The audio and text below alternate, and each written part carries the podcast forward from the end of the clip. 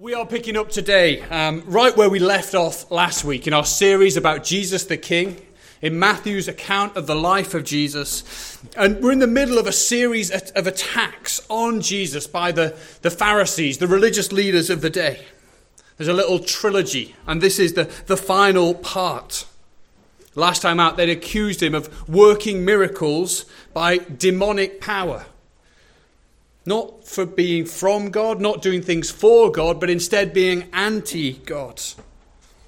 And now, as we join back into to Matthew's account, we find them some more of these Pharisees, these religious leaders, coming with a, a request. And we're going to see Jesus teaches three lessons in response a history lesson, a heart lesson, and then a hopeful lesson. But it's not school. So, anybody who's broken out in cold sweat at the thought of lessons, we're still in church. It's okay. Let's get right into it. I don't know how many of you were watching the rugby yesterday. I don't know how many of you started watching the rugby with a sense of real hope. This is going to be great. We're going to smash the Welsh in their own backyard. Maybe you were Welsh and watching with a different perspective.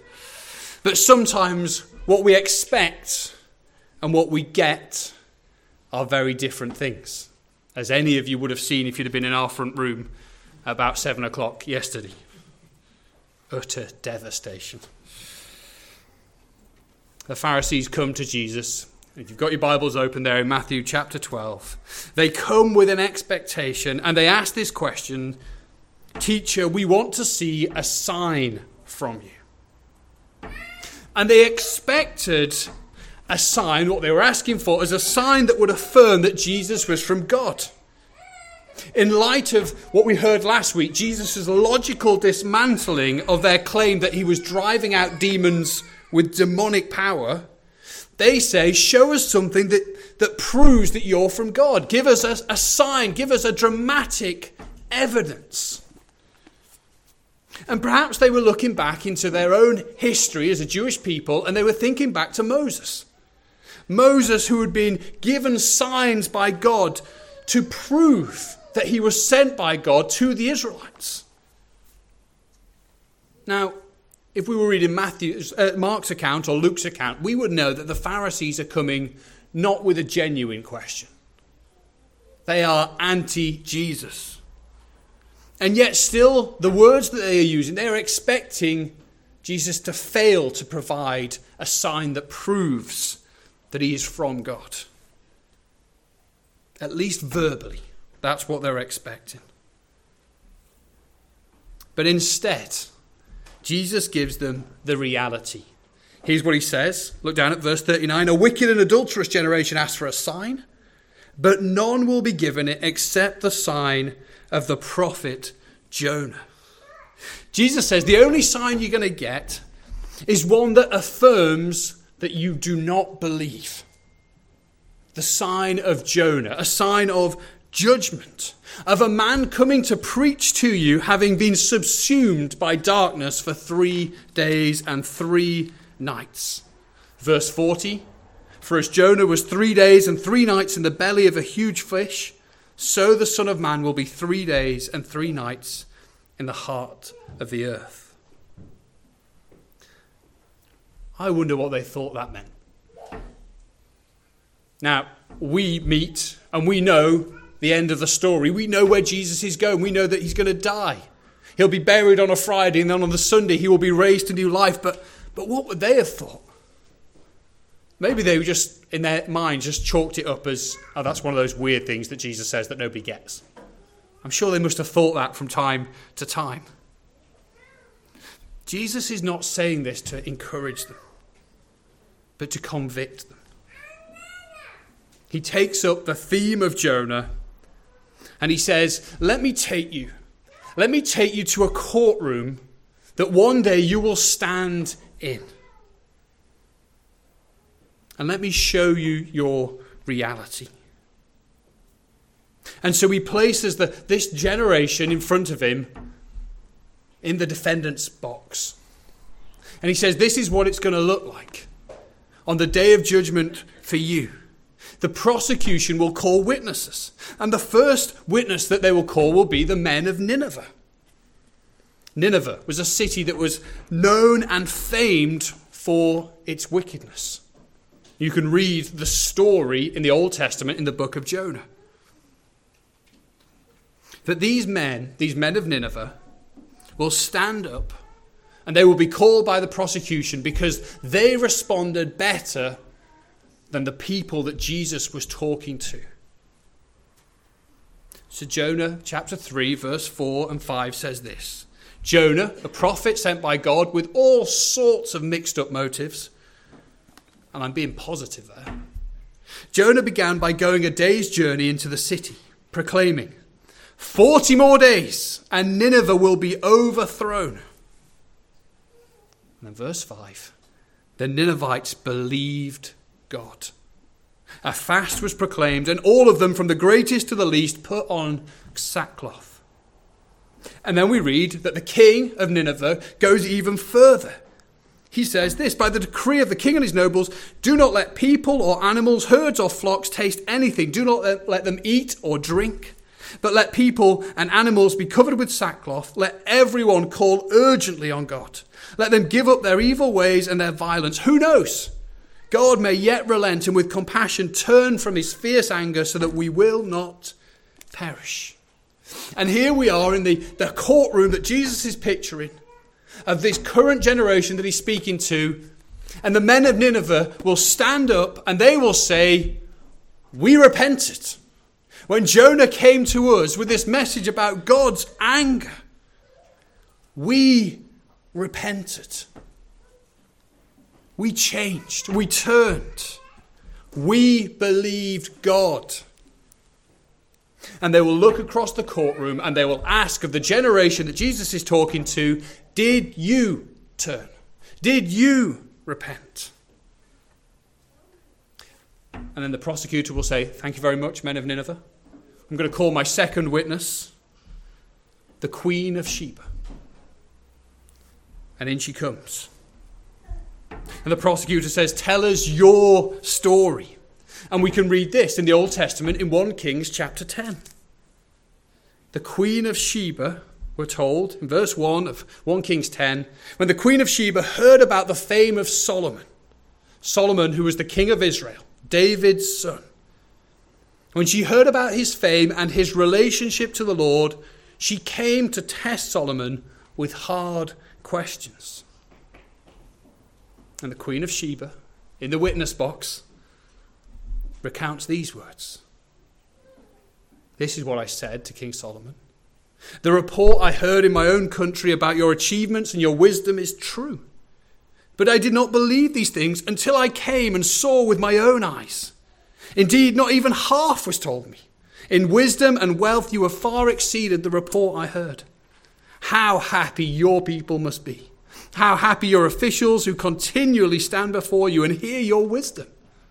Praise be to the Lord your God, who has delighted in you and placed you on the throne of Israel. Because of the Lord's eternal love for Israel, he has made you king to maintain justice and righteousness. And the Queen of Sheba looks across our courtroom at this generation that Jesus is speaking to, and she says, I went. I heard about this man, this one sent from God, provided for. And I've heard about his wisdom, and I traveled a great distance to find out for myself if it was true, if it was good, and I found it to be far better than I could have even imagined. She came to listen and to learn, not to speak, not to demand, but to receive. She believed in God's King. And she looks across the courtroom and she says, I believed. Did you? These are the questions, the rhetorical questions that Jesus is asking of the Pharisees. And we can imagine that the defendants would be silent. Repentance, where is yours? Belief, where is yours? And Jesus uses these two examples to shame them. The Pharisees, the Jews of Jews, the most Jewish people you could have found, and he uses Gentiles, non Jews, to expose them and expose their lack of repentance and their lack of faith. And Jesus' punchline is this something greater is here. The way that the prosecutor builds his case on the day of judgment is to say, even these non Jews who had less evidence and a lesser witness they repented. They believed. What about you?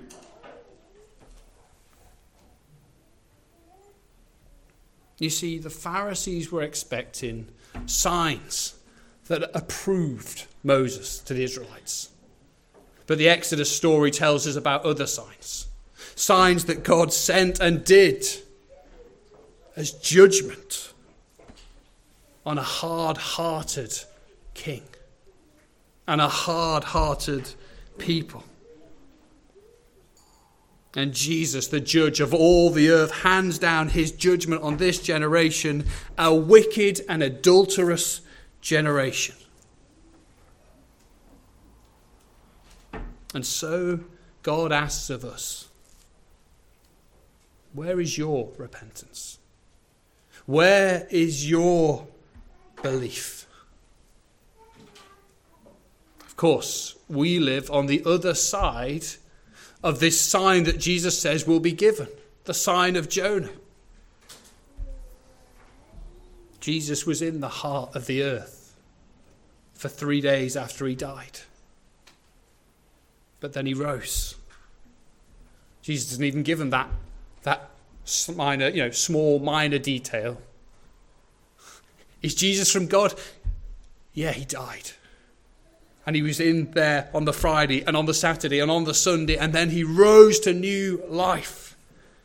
Will we turn from our wicked ways and hear his message? Will we believe and repent?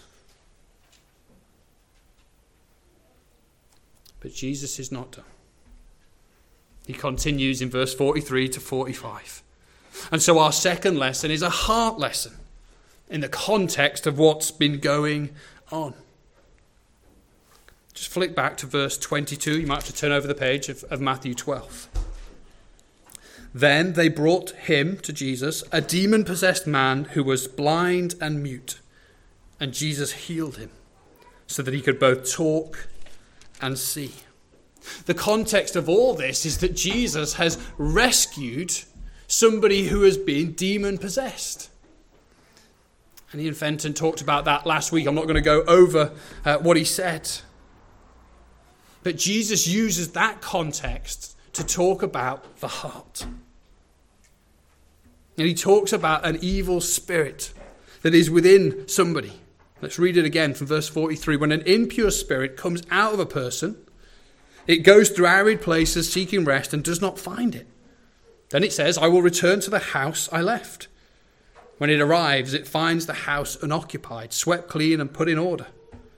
Then it goes and takes it with it seven other spirits more wicked than itself, and they go in and live there.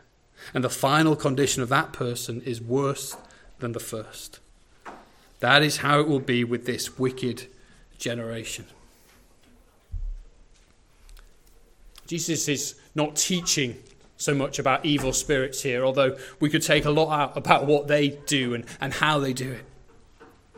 But Jesus is here talking about how the generation in front of him have received some goodness, but it ultimately has done no good. They end in a worse condition than which they started.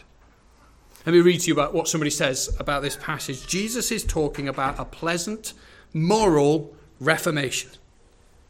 But with the man thinking that he is still in control of himself and with no reference to the Spirit of God, this man is empty. He is open to invasion from all kinds of evil, and in fact, the original spirit comes back with reinforcements.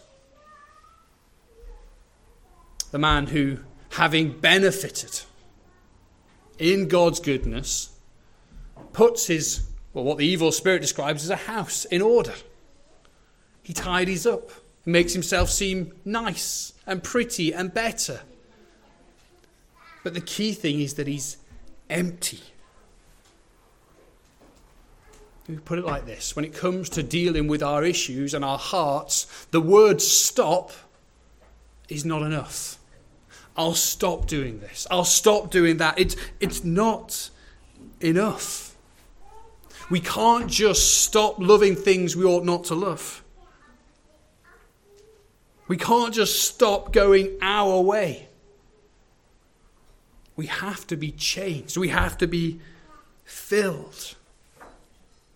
And maybe you know the experience of that in your own life, trying to break habits, trying to break sins that beset, that stick on us, that we keep coming back to, that our victories against are short and futile. Jesus says that's the fate of the generation that stands before him. So, what's the answer? And what has this got to do with the things that he's just been talking about? Well, let's return again to the Queen of Sheba. Back to 1 Kings chapter 10.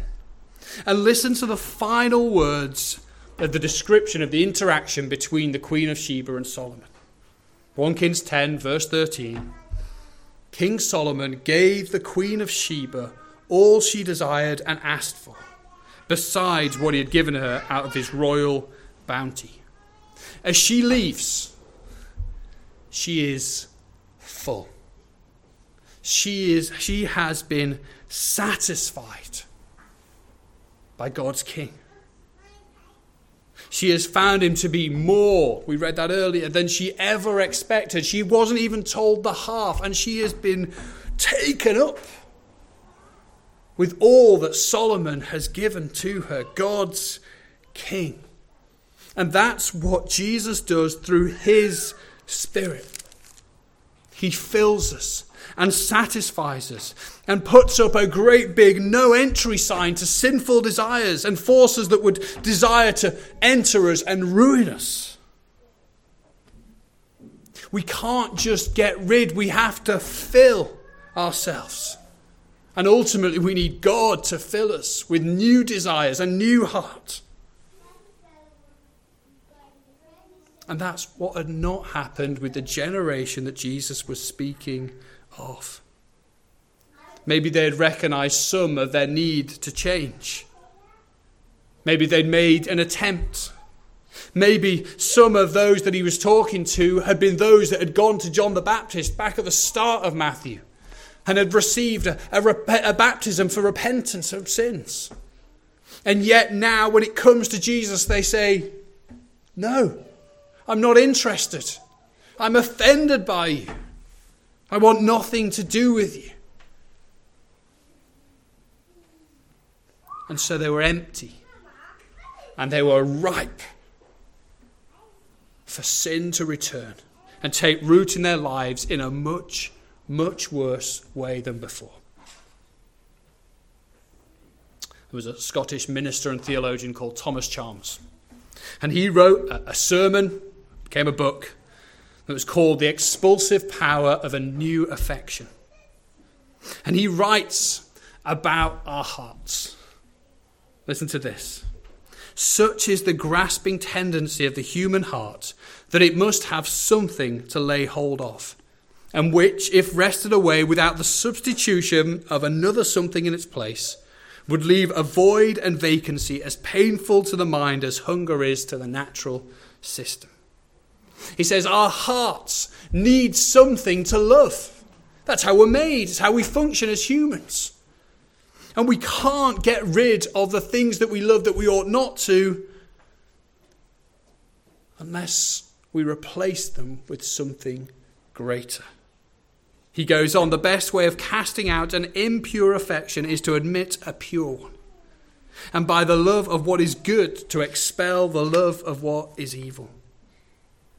He said, We know of no other way by which to keep the love of the world out of our hearts than to keep in our hearts the love of God. And he says we do this by building up our most holy faith. REC this afternoon, we must be filled with a love for Jesus. And we do that through His Word, through His Spirit applying His Word to us. And we do it through worshipping Him, not just on a Sunday together, but also in the rest of our lives. We do it through prayer, seeking Him. We do it through repenting of sin, confessing sin. We do it through continually seeking good in all of our lives. And we do it even as David prayed earlier by keeping our minds and our hearts set on the great and glorious gospel. That we are a people who have been saved by sin through the love of God at work in Christ Jesus. And as we remember that our hearts are filled with love for Him, and sin therefore seems to be and is seen to be for what it really is ugly and destructive, how we see it in our clearest moments. Only then can we f- successfully fight the sinful desires that we still struggle with. Our desires of control, our pride, our arrogance, our lusts, our self reliance. We must be filled with a love, the love of God. Without being filled with this love of God that we receive through His Spirit, we are destined to be, have it said of us what was said of that generation a wicked and adulterous generation.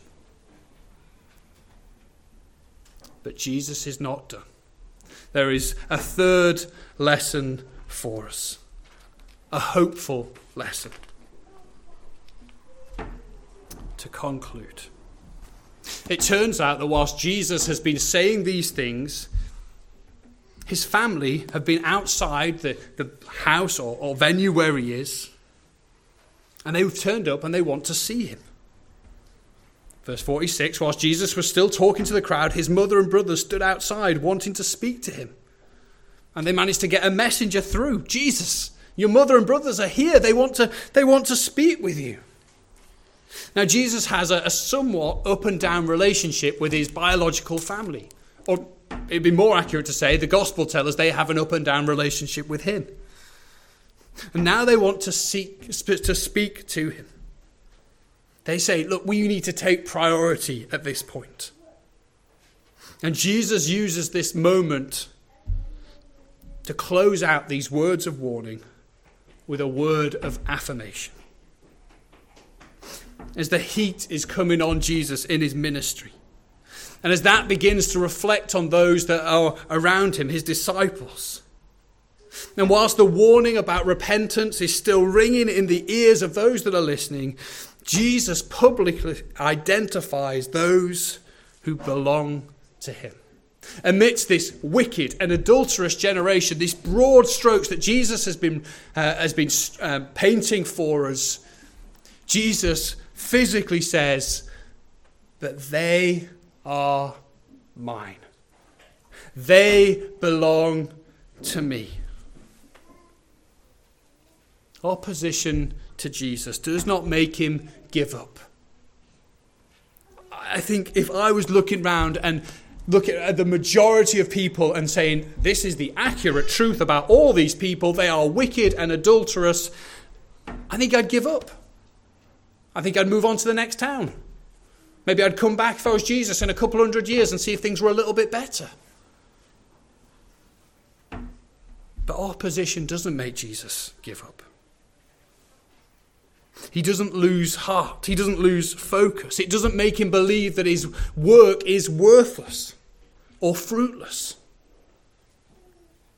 No, he points out that there are those present who, even in the smallest amount, are demonstrating what this wicked and adulterous generation have not. They are showing repentance and faith. And so Jesus points. Look at verse 49. Pointing to his disciples, he said, Here are my mother and my brothers. For whoever does the will of my Father in heaven is my brother and sister and mother. He said, Here is my family. Amidst the great swathes of wickedness, there are those that belong to Jesus. You can imagine the scene. Let's go back to the courtroom where a witness is on the stand and they're asked to say, Who was it? Who did this terrible act? And they, they point at the defendant's block, at the defendant's box, and they say, It was him! In condemnation. But here Jesus speaks not in condemnation. He doesn't point in condemnations. He says, I'm going to point in commendation. They are mine. They are my family. And when he says that they do the will of the Father, it becomes clear as we'll jump into chapter 13 next week that that doesn't initiate with them. That they've been given a gift, they've been given the gift of faith, or the secrets of the kingdom of heaven, as we'll see next week. But that faith they have taken and they have followed Jesus.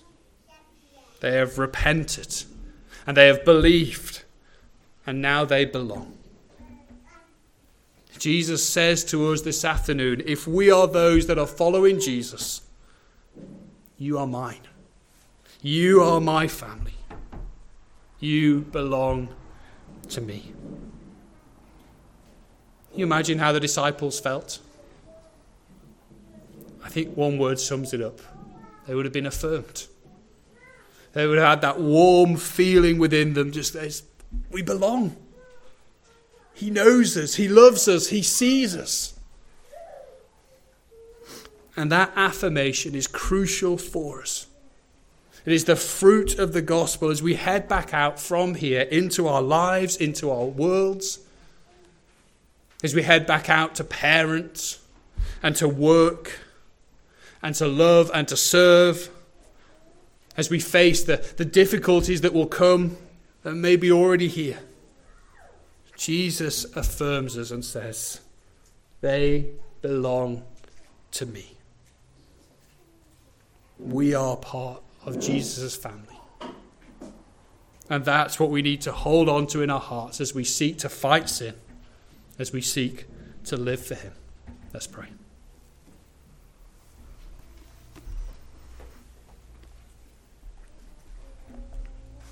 Father, there is so much evidence in our lives that we should be counted as part of a wicked and adulterous generation.